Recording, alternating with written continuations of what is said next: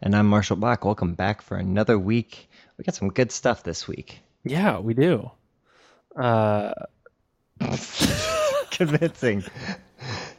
I think.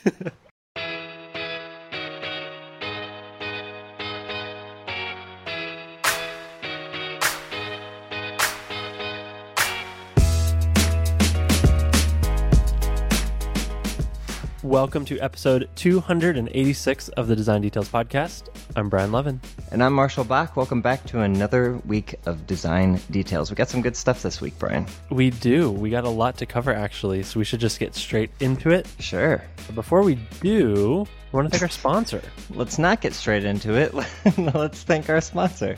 So before we get straight into it, be sure to take a minute and check out our good friends at Abstract. Abstract is design workflow management tools that empower design teams and stakeholders to seamlessly manage, version, and collaborate on design files. If you are like most design teams, you're probably working on multiple versions of the same file. You're probably duplicating a lot of work, sending files back and forth to people, having version one point two final underscore final dot sketch, all this stuff. And as a result, you're probably losing work. And it's just a lot of effort down the drain. There's a lot of teams out there spending a, a frustrating amount of time searching for files, exporting them from one tool, importing them into another, trying to consolidate feedback from all these different tools and platforms, getting designers and non-designer stakeholders to give their, their feedback in one place. Uh, it's just a, a giant mess. And so Abstract is here to solve that problem. Abstract is your team's version-controlled source of truth for design work. It brings all of your design workflows into a single, unified place, not only for your design team, but also for the developers you work with and all the other stakeholders in your company so that you can collaborate and keep work moving forward. It is end-to-end collaboration, from versioning your design files and storing them to requesting reviews, gathering the feedback, and then you can even present straight from Abstract. And they even let you hand off specs straight to your developers. It is truly end-to-end, and it's all built on a platform that works both on and offline, which is incredible. Just the, the technology here is just going to change the way that you and your team work. They have over one hundred thousand people from design teams like Intuit, Zappos, MailChimp, and thousands of others across seventy-five countries that are already relying on Abstract to improve their design workflow. As the role of designers, developers, and product managers become more and more intertwined, it's so important for communication and collaboration tools to keep up. So Abstract is going to solve this. Right now, they integrate with Sketch, which is the design tool of choice for many product designers. Hopefully you, dear listener, if you're using Sketch, Abstract is for you. But if you are not on Sketch, Abstract is working in twenty nineteen to roll out support for additional design file types from the Adobe suite of apps uh, and beyond. So what to do? Go to go abstract dot com. This tool is available on a thirty-day free trial today. That's at go abstract dot com.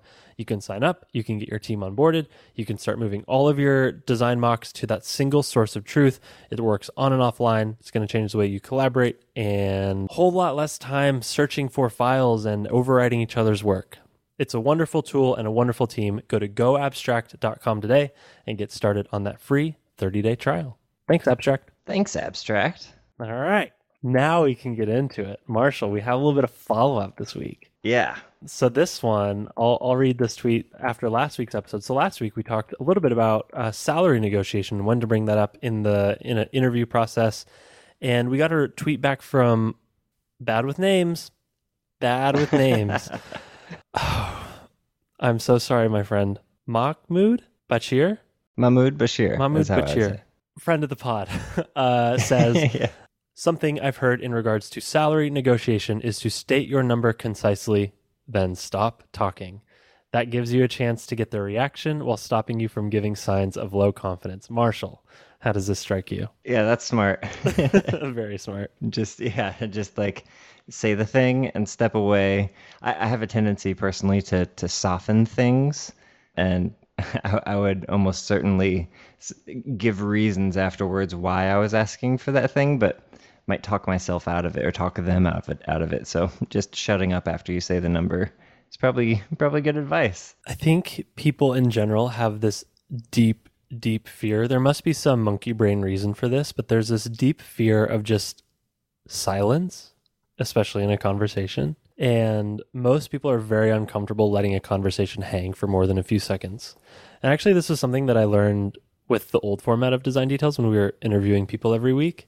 If we wanted somebody to just continue elaborating on their story, all we had to do was nothing, like literally nothing. Just look at them, give a polite nod, you know, look encouraging, but you don't have to say anything. Do, raise your eyebrows and do the fast nod. Yeah.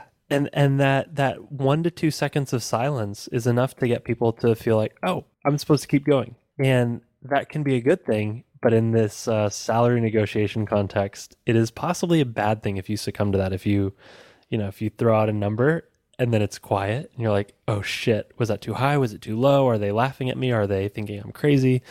But if you can just sort of relish that silence for a minute, you you come across quite confident and put yourself in a position of power, I think. Bask in the awkwardness. Bask in it. Yeah, don't don't be the first one to blink. That's the main thing. Yeah, right, right. Uh, so great tweet. Yeah, yeah, good, good suggestion. Thank you. One other piece of follow-up that I wanted to bring up was a thing that happens pretty regularly on the show, but some people might not know about it. How's that for a clickbaity title? Oh. ten things your podcast host doesn't or wants doesn't want you to know. Ah, uh, shit. How does it go? Yeah, you nailed it, man. Thanks. Yeah, ten crazy things you might not know about Design Details. Yeah. So one of the things that sometimes happens is if if we've said something that our wonderful editor, Drew, thinks deems to be funny enough, he will put it either at the beginning of the episode or he'll put it at the very, very end after the, the outro music. The beginning one we call a cold open. The end one we call a stinger. If you're like me, like, you know, I'm watching a YouTube video or something, as soon as people are like, all right, well, thanks for watching. Make sure you smash that like button, hit subscribe. I'm like, okay, back, done. Peace, done, quit. Yeah. Mm-hmm. Right, next video, right? But don't do that. Maybe don't do that with us all the time, because, like, sometimes there's something at the end. And a little if, treat. Yeah, yeah. If, a little parting quirky, uh, you know, outro from us. Yeah, a little stinger. So Uh, stage. I don't know if there'll be one at the end of this episode. Drew, yeah, hopefully high, we high say... pressure this week.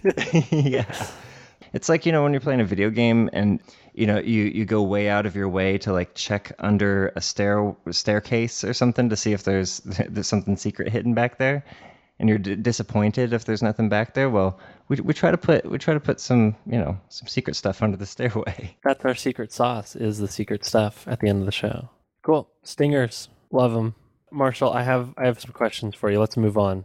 I've been thinking about this. I, I actually mentioned this last week, but I've been thinking about it a lot, and I, I'm I'm not quite sure how to process this. Okay. Okay, so affordances in design are when the design of the thing basically informs what the thing should do. A great example, as all uh, probably designers have heard from uh, the design of everyday things, is a handle on a door implies that it is meant to be pulled. A flat piece of metal on a door implies it is meant to be pushed. Mm-hmm. And uh, we have affordances in digital U I design. And sometimes those affordances get broken or they're slightly mismatched to, to what, you know, the outcome is when you interact with that element. And I have a couple examples, and this is not meant at all to pick on Twitter dot com, but I just... The the two examples that came to mind were on Twitter dot com. Rigby, Rigby. Rigby, Rigby. Twitter's great. Actually, when we were talking about this, I gave you a good example of, of a bad affordance, this this Reddit picture. Oh, yes, yes. Uh, we'll have a link to this Reddit photo in the show notes. Yeah, check out the show notes. But but yeah. the but the short story is it's a, it's a little video of uh, a faucet at a restaurant. The handle to turn on the faucet, the, the you know, I guess it's a lever, isn't a lever, it's a knob, and it looks like, you know, a water valve that you would you would twist. And when you twist it, nothing happens. And then if you look, there's a, on the back wall, there's a little up arrow. And what you're supposed to do is not turn, not turn the knob. You're supposed to push it up like a lever to turn on the water, which is like the opposite of the thing. Yeah, that's a bad that's a bad affordance. That a knob wants to be turned, it doesn't want to be tilted. Yes, um, yes. A lever wants to be tilted, right? So so that's a that's a good example of a bad affordance that the yeah, it does not imply the behavior based on its its shape. Perfect example. Yeah. But sometimes this happens in U I. Yeah, so the two on Twitter, again, Twigby, Twigby, Twigby. And also, I'll say ahead of time, I don't think these are bad. Yeah, yeah. No, that's what actually I think we can get into is is if this is even bad in the first place. But the first one is if you are logged in on the new twitter dot com homepage, and you'll see two text inputs. The first one's in the header, and that says search Twitter. And if you focus on that, it acts like an input on a web page. So it focuses, your cursor goes there, and you can type. There's a second input on the page, which is for the composer, and it prompts you what's happening. And this is where they want you to go to start composing a tweet. And if you click on this text input, it does not focus it, and it does not put your cursor there, but instead it opens a modal, and this modal is the tweet composer modal. So that's the first example of an input that opens a modal. And then the second one, which is much more minor, is in the, the navigation. Uh, they have your profile photo and your name, and there's a little down arrow. And the little down arrow implies that if you click this... Oh, chevron. Yeah, chevron facing down. If you click this, it should open a drop-down, but instead it opens... Yeah, you'd expect a little menu to pop out below it. Uh-huh. And in this case, it opens a sidebar. So again, how does this strike you as, like, is this even bad? When do we know how to break these rules of, of affordances? And, like, can we try and understand maybe some of the, the constraints that went into these particular decisions? I think maybe these are tangible for people, but obviously... There's a lot of these scattered across the web of things that look like they should do a thing, but they don't quite, but maybe they still get you from A to B pretty efficiently. Yeah, exactly, right? Like, they're enough of a draw. Like, they, they, they tease you with the right, you know, they, they, they get you with the right thing enough to click on it and expect the right thing, and, and that eventually happens. It might not happen the way you expect it to, but the result is is what you would expect from that, right? So, for example, the... Uh, the account down arrow, the down chevron, like you would expect a menu to come down from there and it would have all of your account type actions that you could do. And that's exactly what happens, except it doesn't come down from below there, it comes from the right. But if you were to try and follow, the reason that there's a down arrow is because usually it, it pops below, right? But the, because this comes from the side, which I assume is a more universal design, is the reason that they did that. And it probably works good on mobile. And I, I think this is the same as on mobile, right? It works the same on mobile, just on the opposite side, more like an iOS drawer. Gotcha, gotcha. But yeah, so it's it's the same pattern that they're they're using across multiple platforms. And if you were to try and put the arrow in a direction that would imply the direction that the panel pops out, so not down but to the left, that'd be really fucking weird, and I wouldn't want I wouldn't know what to expect when I clicked on it, right? Um, same thing with like. The uh, text field. Yeah, I would expect my cursor to show up and replace the placeholder text of what's happening and put my focus there and stuff. But there you have this other pattern of this overlay text composer, which can probably be on any page. So I don't necessarily have to be doing it in here on the page in this in this text field. So it's like they take you to the place where you want to do the thing and they put your cursor there and you're focused and everything. And it, it makes sense. But it isn't exactly what you would expect, but you get where you're going. So like what you said, you get from A to B. You might not get there how you expected to, but after you, after the first time, you're not surprised anymore. Does that make sense? Yeah, it makes sense. So is that even bad, right? Like, is it even bad? I don't think so. I don't think so. Then it seems like it it does take some work to know when it is bad and when it's not, like, because otherwise it could be tempting to abuse this pattern of like, we're going to have an input that actually takes you to a separate page, an input that opens a modal, and like one of those is worse than the other ones. But having the ability to discern when that's the case might be a little trickier. I mean, this is probably a just a very smart way to conserve engineering effort, right? Instead of rebuilding the text entry on this page for this one particular use case, when you have this kind of global use case of wanting to have a tweet composed from any page, why would you build it twice when you can just have one thing linked to the universal thing, right? Well, saving dev effort is a whole other can of worms, I think, in terms of how that should inform the design, right? Mm-hmm. But this is part of a redesign, so my guess is that they tried to put the wood behind the, the most wood behind the fewest number of arrowheads. Is that the metaphor? Whoa. You know what I'm talking about. The most wood behind the fewest number of arrowheads. Yeah, more, more wood, fewer arrows. I think that's the... Is that the saying? I don't know, man. I've never heard that. Yeah, more wood, fewer arrow. I'm not crazy. A little bit, but sure. How? To, what's, what does it mean? Yeah, basically it means focus on a single product and be the best in it. Do fewer things better than more things worse. I can't think of a more perfect segue into our next topic. Okay. Should we move on from affordances? Sure, yeah. I just thought that was interesting to call out those things because the affordance is wrong, but it's not that bad. It's, you still, you, it's, it actually might be better than what would make more sense because this this gets you to click better, probably, right? Whew, uh, man, want to talk about a gray area of of design patterns is, is making things that people's monkey brains want to click more than another thing. Mm-hmm. Oh boy. Uh, maybe for another week we can dive into that one. Sure, we'll uh, we'll, red dot we'll dive diagram. into the monkey brains later. Yeah, yeah. There's a, a Temple of Doom reference in there somewhere. Yeah. Okay. Somebody knows what I'm talking about. Well, let's swing our way over to the next segment of the app on our trusty design lasso. How about that? Don't forget your hat. Don't forget your hat. Grab it as the door from affordances slams closed. Closes yeah. behind us. We're ready to talk about a new app launch this week. This week, the team. And by team, I mean the two people. Duo. The duo behind Halide Camera have released a new app, and it is called Spectre, and it is for taking smart long exposures on your iPhone device. Yeah, you, you have sung the praises of Halide previously on this show, I believe. Yeah, we did like a pretty deep dive on, on an episode a while back, I think, when I was in Japan. Yeah, that's right. So historically, long exposures... I'm reading from the marketing page, uh, dear listeners. So historically, long exposures have been limited by a lot of technical factors, the main one being having the camera remain steady.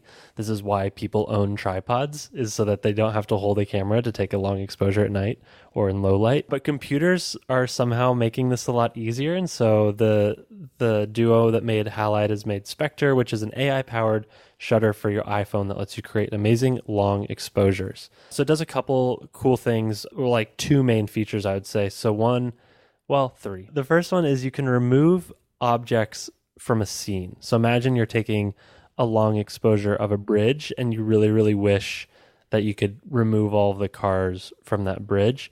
Uh, it'll help you do that. Or like if you're taking a photo of a, a busy sidewalk and you don't want any people in that photo. Uh, the second is doing light trails at night if you want to get a nice light trail photo. And the third is they basically have wrapped all of these features into the ability to capture as a live photo. So you can sort of watch a live uh, light trail form as a video artifact that you could then maybe export as a GIF and upload to social media or something like that. So, Marshall, uh, I sent you the app uh, before we started recording the episode, and uh, I think we wanted to spend a few minutes diving into what we like, what we don't like, uh, maybe some tweaks that could be made. Uh, you want to kick us off, though? Yeah, I think, I mean, I don't want to, I haven't used this app too much yet, like the actual function of it, but I've poked around the U I, so this is purely a U I review. Yeah, so I think there are some obvious cool things about this app. So let's pick this thing apart, Brian. Let's get into those design details, Marshall. Yeah, and I, I think the, the first thing to say here is that this, this it's really good. Yeah, I don't think we can Rigby this enough. Like, this is a good, high-quality piece of software. The first thing that strikes me is that the, the interface is simple in a way that it has gotten rid of all of the things that I probably would have put in if I were designing this, right? So the restraint is pretty impressive to me because I know that I would have made this worse if it were left only to me. So that's a compliment. Um, so, okay, let's so, so let's talk about the good things, the things that they fucking kill. So first off, the name. I really like the name from a marketing standpoint, like Spectre. First off, I get James Bond vibes, which, you know, that's a plus right out of the gate. But also, because this is doing a ghostly image type thing, like Spectre is a great, that's a great name.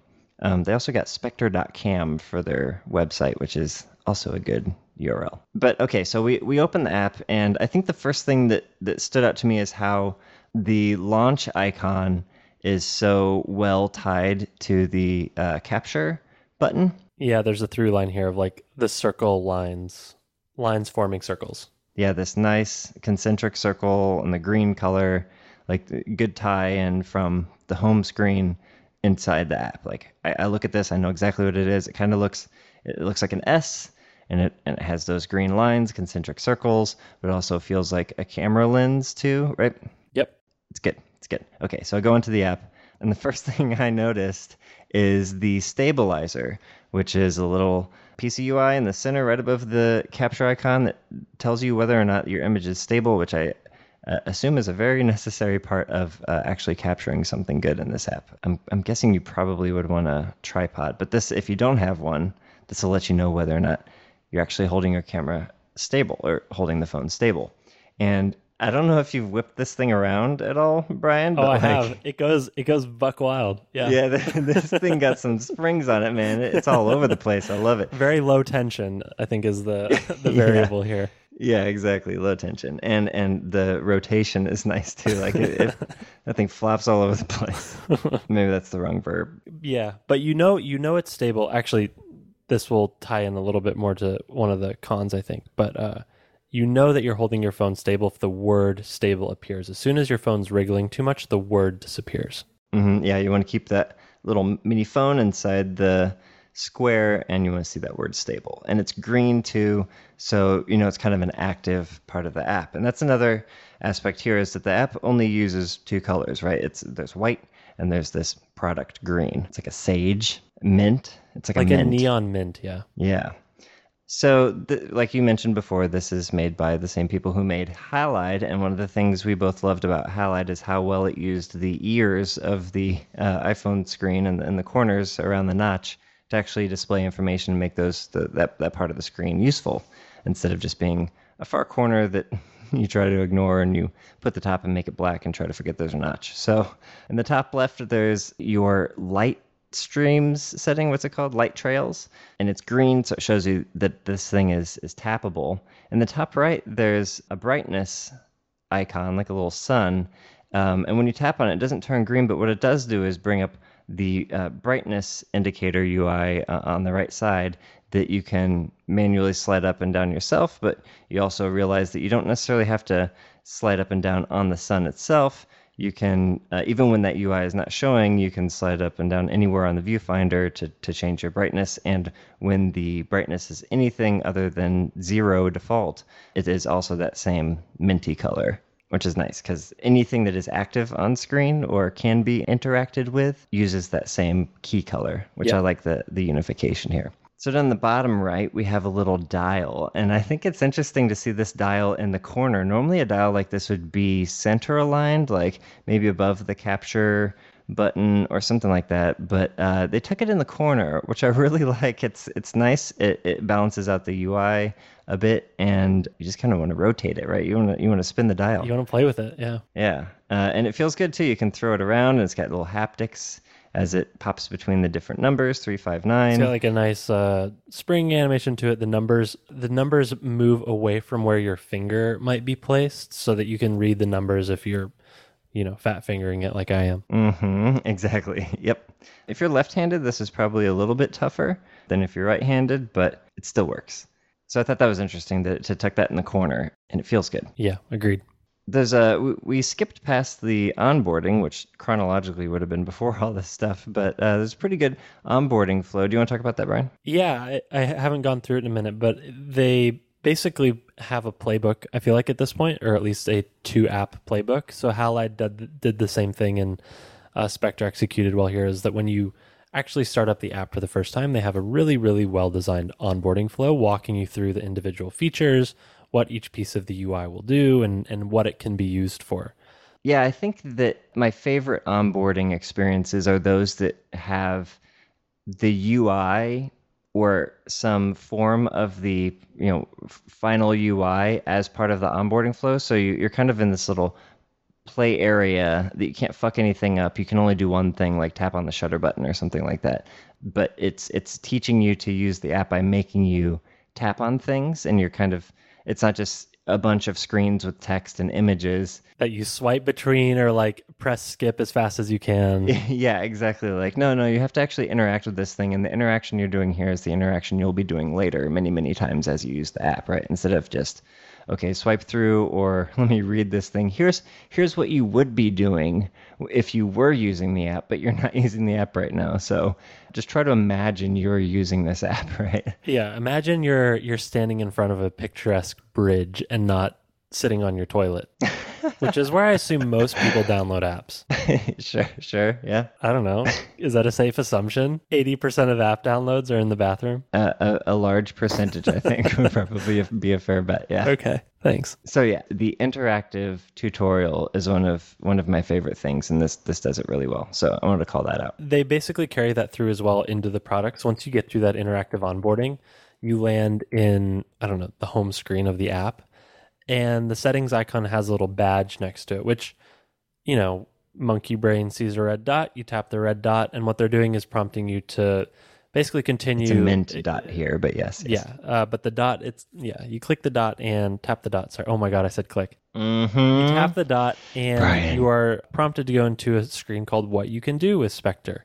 And again, this is just a really beautiful, it's almost like a miniature blog post. There's three of them.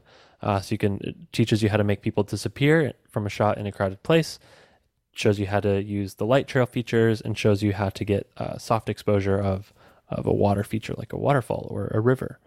And so this is not interactive though, sadly. Not interactive. Yeah. Again, it's like a blog post, but uh, I think the point here being is they do this really, it's nice. They, they front load you with the education, but then they provide a way to basically get back to that if you ever forget, or again, you open the app, you download it for the first time in the bathroom, and then two days later, you're like, oh shit, I downloaded that thing. This is a perfect time to use it. Two days you're in the bathroom, you're like, oh shit.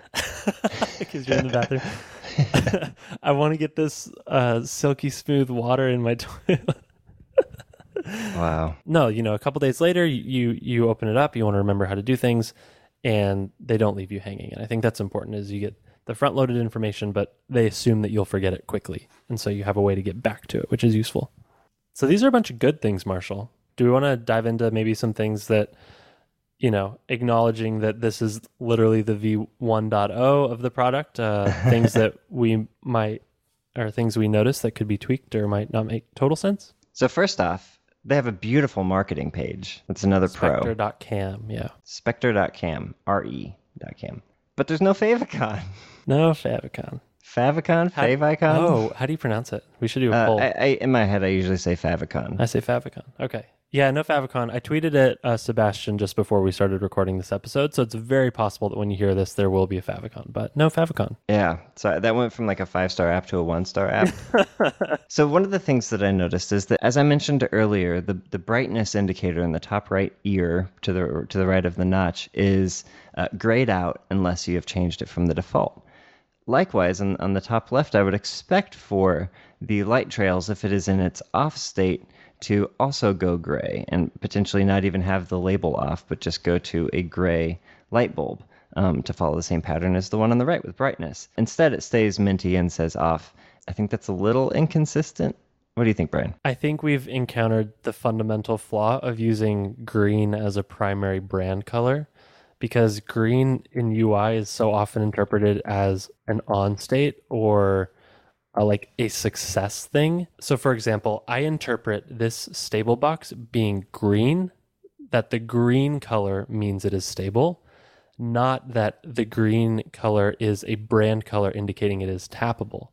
And so I feel the same way about the ear interactions. Like, does green mean auto is on? Like it's activated, or is it? Yeah, it's an activity green state. Because it's tappable. Yeah, because if you tap the st- stable thing, it turns off and turns gray. No, that's what I'm saying. Is that that's the confusion of green meaning good, but also being indicating that it is a tappable thing. Yeah, no, I, th- I think it's more of a activity state. Is this thing enabled or not? Right, which is true of the brightness slider. It's true of the St- stabilizer. No, I, I get it. Like one, once you start playing with everything, it should be true of the off light yes. trails. Right. Right. Yeah. Yeah. Okay. We agree. We okay. Agree. I think we agree. I yeah. thought we were fighting there for a second. Oh shit. Oh, we almost crisis avoided. All right. Confrontation avoided. I think that's the real win here. Yeah. But yeah, that threw me off a little bit. I, I think it could be even simpler if if you turn it off. That way I know without even having to look up in the top left if I've got this thing set to off or not. If it's on auto or if it's on on, I would expect it to be to use that. And I think the way that they do auto is if it can work, the bulb fills in. And if it's not going to, if it's going to auto to off, it will be a black centered bulb. Does that make sense? You're saying that's how it works right now. Yeah, I think that's how it works. I think that's how it works, right? Yeah. So so those are the two states. But really what it could be is it could be uh, gray and green, right? So yes. that I know that if that if I see green up in that top left corner, It is it is going to, to do the auto. It's going to be on. If it's gray, it's going to be off. Agreed on that. Okay, let's keep going. Okay, So there's some interesting uh, card metaphors going on here. So if I tap on the latest photo in the bottom left and, and I go into my one-up lightbox mode, I uh, it, it pops up and, and I go into this new view where I have a header and I have a footer, a toolbar at the bottom with some actions. And at the top, I have a navigation bar that has, uh, uh, I can go uh, to the left and get to a grid view, or I can uh, pull down because there's a little handle at the top that says pull down. The weird thing, though, is I can't pull down from that handle. I have to pull down on the image itself. I can tap the handle, and that will do the thing, right? That will that will close this view. And but if I pull down on the image, the handle is attached loosely to the photo itself. And as I pull down, the header pushes out and the footer pushes out. So this card metaphor is is familiar to people who have uh, Apple Music. This is kind of like this uh, m- more native iOS thing that Apple's doing. So I-, I applaud them for following that pattern. But it's interesting that unlike Apple Music, Apple Music doesn't have a nav bar to deal with. So having to push the nav bar up and the toolbar down as you as you drag the, the photo down is kind of a new interaction. The, the card still comes forward from the background. Right, it right. presents forward in, in the Z index, but it's interesting to see what they did with having having a, a navbar. I think it's fine. The weird thing is there's a similar card metaphor when you go into settings. This is a little bit more traditional, like how the uh, Apple Music one is. But as I pull down, the card in the background, the, the my normal shutter view, moves forward to a point and then just stays locked there. It's like it gets stuck. Mm-hmm, it gets stuck, and only when I complete the swipe down gesture does it is it fill the screen, right? Minor inconsistency there. Yeah, I, I don't know if that should be smooth the entire way. If it maybe it would be too slow. You know, if they were accounting for the full distance you need to drag it. Yeah, yeah, I'm not exactly sure. I'm sure that was considered because uh, it it definitely seems like it's stopping intentionally at that like halfway point. Yeah, this is definitely a choice they made. Yeah. It just feels weird to me. Yeah, I agree. Um, also, one thing, while you're in that one-up photo lightbox mode, you can swipe left and right between photos, which is nice, but they don't lock to the horizontal scroll axis. So you get a little bit of the, the uh, nav bar and the toolbar kind of popping in and out if you don't swipe perfectly horizontally, which is a little jarring each time. Yeah, and you could accidentally dismiss the uh, the viewer itself by having a little bit of an angle going down. Like if you swiped a few left and then you're going back to the right and you were kind of swiping a little bit down, you could actually close the, the lightbox view. Mm-hmm, mm-hmm. Another thing that I noticed is that on the viewfinder, you have your little one X button at the bottom, which is very similar to the to the stock camera app. And on the stock camera app, you can tap that one X and it goes to two X, switches over to the two X camera, tap it again and goes back to one X. Or you can drag it to the left or to the right to go to some state in between one X and two X. But you can't do that here, which is a little bit weird because the, the rest of the U I is, is exactly the same, or the kind of the rest of the interaction is similar. But um, I would almost expect, like, obviously they don't want to do any X's between one and two, but it'd be nice to have, to to recognize that the drag gesture would be something somebody would want to do. And if you encounter a horizontal drag originating from the one X or two X button, to maybe have some sort of transition that implies that, okay, you're on two X, but you're dragging to one now, and you're one going to two, like ghosted in from the right or from the left, right? Yeah, I think I can understand the trade-off. Like, they didn't want anything between one and two, so then dragging becomes weird because it is a binary option. But still acknowledge that people might do that dragging thing. Yeah, th- then you're battling against, like, uh, muscle memory from, from the platform. Exactly, yeah. So you could still keep it locked down to one and two, but do something to acknowledge that that gesture exists and people might do it, and do the right thing when they do do that. Yeah, totally. Do do. Do do. When they do do that right thing. Uh, and the last little uh, nit I would like to pick is, I guess I would call this uh, U I timeouts, like timeouts, cooldowns, um, or cancels. So if I tap on the light trails auto button in the top left, it pops down, and what I would expect is if I were to say tap the camera flip icon to turn the camera around to use the selfie, or if I were to go into settings, it would automatically dismiss that U I. It's almost like I'm I'm invoking this U I to do do something inside of it, and as soon as I do anything else, it, it should close itself up and go back into the corner, which it doesn't, and it, it never times out. It just stays up there all the time, I would expect either there to be, after a certain number of seconds, this thing reverts back to its default state, or um, when I interact with anything else, this thing goes back to its default state, or both, actually, yep. preferably. preferably. Is that what you would want? Mm-hmm. Yeah, same thing with the brightness slider. When you tap the top right corner, it brings up the brightness slider, but it never goes away. So you can have both of these things on top of your viewfinder covering the image, and they just never get rid of themselves, which I would like them to get rid of themselves. No offense to these little pieces of U I. They're very wonderful, and I like them, but they need to go away sometimes. After five seconds or something like that. Mm-hmm. I'm done with you. Be gone. Right, right. So that's that's it for the cons. That's all the negative things we have to say. And they're not even necessarily negative. It's just interesting. Like, oh, here's kind of what I would expect, or maybe a little bit more polished. Not that this is unpolished, but all right, I'm talking myself into a hole. I know, I know. I I think we're just trying to to caveat, or like not come across as just jerks to Sebastian and Ben who who built this app, because it is very good. Yeah, yeah, yeah. It's more of just like, wow, this is so good. Oh, here's a few things like, oh man, how much better would it be? It's like people are really, really good at noticing things that are slightly off. Like a room could be perfect, immaculately clean, but if a chair is slightly askew, your eye is immediately drawn to the one thing that's out of order. Yeah, the better something is, the more easy it is to notice the parts that aren't perfect. Yeah. And and the smaller the things that are noticeable become. Yeah, yeah. So caveat, caveat, caveat. But this is good. All right. So listeners, hope you enjoyed this uh, visual format. I hope you downloaded the app. Yeah, I'm not good at painting pictures with my words, but hopefully that made sense to you. If you imagine just a normal camera app, this is this is pretty in line with what you'd expect. I highly recommend downloading this. It's called Spectre. We'll have links to it in the show notes. We'll have links to the the app store. It's a few bucks, uh well worth it, and you're gonna I'm really excited to I'm watching uh both Ben Sandowski and and Sebastian DeWitt's Twitter account, because they're starting to tweet out photos that people are taking with the app, and it's pretty incredible what's possible now with, I guess you would call this computational photography. So absolutely incredible. Well done to to those two, and yeah, hope listeners will go check out that app and and support support this uh, development partnership.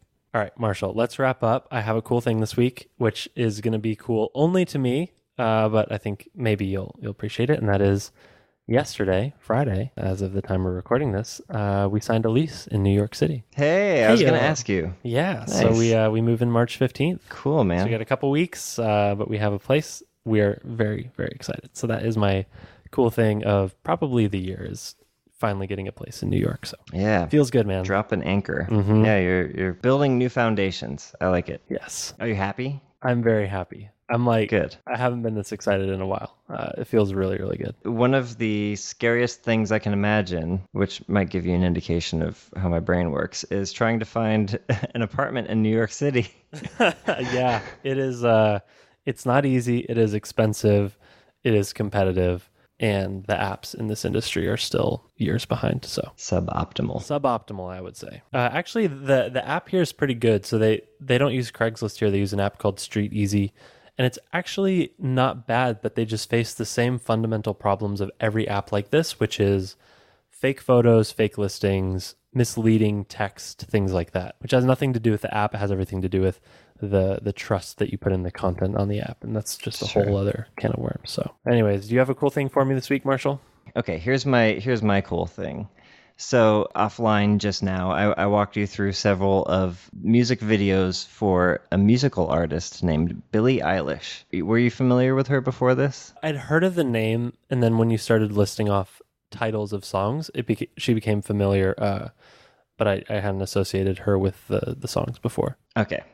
Well, I fucking love her. I think she's amazing. I love her music, but her music videos are buck wild. Really good production value, especially considering she's so young. Like, she has this whole machinery making making these amazing music videos, and I think a lot of them are her ideas. But if you're in the mood to be like kind of weirded out, but also in awe, I, I would recommend a few music videos. So the first one would be, if you're if you have arachnophobia, don't watch this video, but You Should See Me in a Crown, which is a fucking banger of a song. But also, uh, in the music video, despite being filmed in vertical video, is is her with a bunch of spiders, and they're real spiders. They're real spiders. It's not C G. They're real. These are real spiders. We repeat. Which makes it worse. This is not a drill. Yeah. So there's that one. There's another one that has really interesting practical effects called uh, When the Party's Over. It's a very simple video, very powerful. It's like just a one take, one shot. It's called Oneer. And oh, maybe maybe maybe there's a couple cuts, but it looks like it's C G. It looks like it could be C G. How are they doing that? Not C G. There's a little bit of, you know, painting out of, of things, but it's real. I don't want to get too far into it. Just watch the video. It's real and it's awesome. I, I feel bad for the people who had to reset every time that they did a take. Uh, and the third one I would recommend, you should watch all of these, but the, the, the third one I would recommend is Bury a Friend, which is, I think, one of her newest songs that she's released. It's going to be on the new album, but it's like a recurring nightmare that happens three times throughout the video. And like, she's like the monster under the bed, and some really cool practical effects. And yeah, interesting. It's all, it's all very creepy. It's like a horror movie kind of. I, w- I would recommend all of her videos. Bellyache, Hostage is really good. It's got some like contemporary dance in Hostage. She used to be a dancer. So yeah, Billie Eilish, the, the, the work of Billie Eilish is my cool thing this week. Check her out. She's fucking awesome. Done. Cool things indeed. All right. Good stuff. Sweet. Good episode. Hopefully I didn't sound too out of it this week. I've I've been traveling. I just got back. I'm jet lagged as hell. I think but... if anything, I sounded more out of it than you did. I think you held up great. So thank you for thanks, for doing it. Yeah. Yeah. Uh, I'm going to go crash after this. Yeah, I'm with you. Uh, so let's wrap up. Everybody, thank you so much for listening. We hope you enjoyed the show. If you did, let us know. We're on Twitter. We're at Design Details F M. Hit us up. Uh, let us know what you thought of the show. Send us questions. Send us feedback. Uh, what can we be doing better? What uh, are we doing that's good? We love hearing the that feedback and reading those tweets. Uh, before you go, be sure to check out Abstract. Abstract is a design workflow management tool for modern design teams. Abstract is like GitHub, but for designers. It's your team's version-controlled source of truth for design work. It brings all of your workflows into a single, unified place for not only your design team, but also for your developers and the stakeholders in your company, so that you can keep your work moving forward. In just the last two years, they have over one hundred thousand designers spending less time searching for files and more time focusing on innovation and collaboration. You should sign up for free today on that thirty-day trial by going to go abstract dot com. Again, that's a thirty-day free trial when you go to go abstract dot com. So thank you, Abstract. Uh, go check them out. Great tool, great team. Thanks, Abstract. And of course, thank you to Sarah and Drew, our editors, producers, and masterminds behind the show that make us sound less tired than we are, I, I hope this week. Hopefully we sound less tired than we actually were when we recorded this. Sarah and Drew are also the brains behind many other podcasts on the Spec Network. So if you need more podcasts for your ears, go to spec dot f m. We've got tons of shows for designers and developers just like you. I think that's it. Go listen to more podcasts. Hit us up on Twitter and uh, check out Abstract. Anything else, Marshall? Nope, that does it. Stay tuned for that stinger. That stinger that's for sure coming. Yeah, after the music. Wait for it. Wait for it. And even if it sounds like the episode's over and your podcast app is, you know, says it's not playing anything anymore, just wait a little longer. You never know. You never know. All right, Brian. Thanks for another great episode. Yeah, get some rest and we'll catch up next week. Will do. Bye.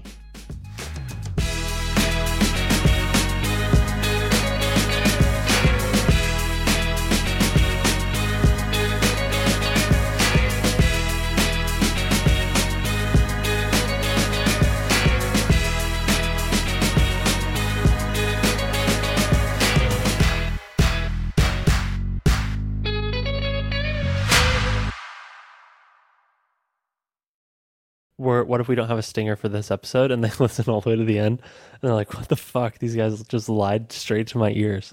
Um, we'll just have to be funny enough during the body of this episode. To but you're so tired. Justify. That's true. But okay, let's be extra funny this episode for sure. Yeah. Okay. Got to give Drew lots of material. Yeah. Tell me a joke. Uh, all right. I'm not a monkey. Well, I, I don't. I'm not here to perform for you. Well. We need to talk. Can't. We need to talk about your expectations on this podcast, Marshall. Okay. Uh, uh.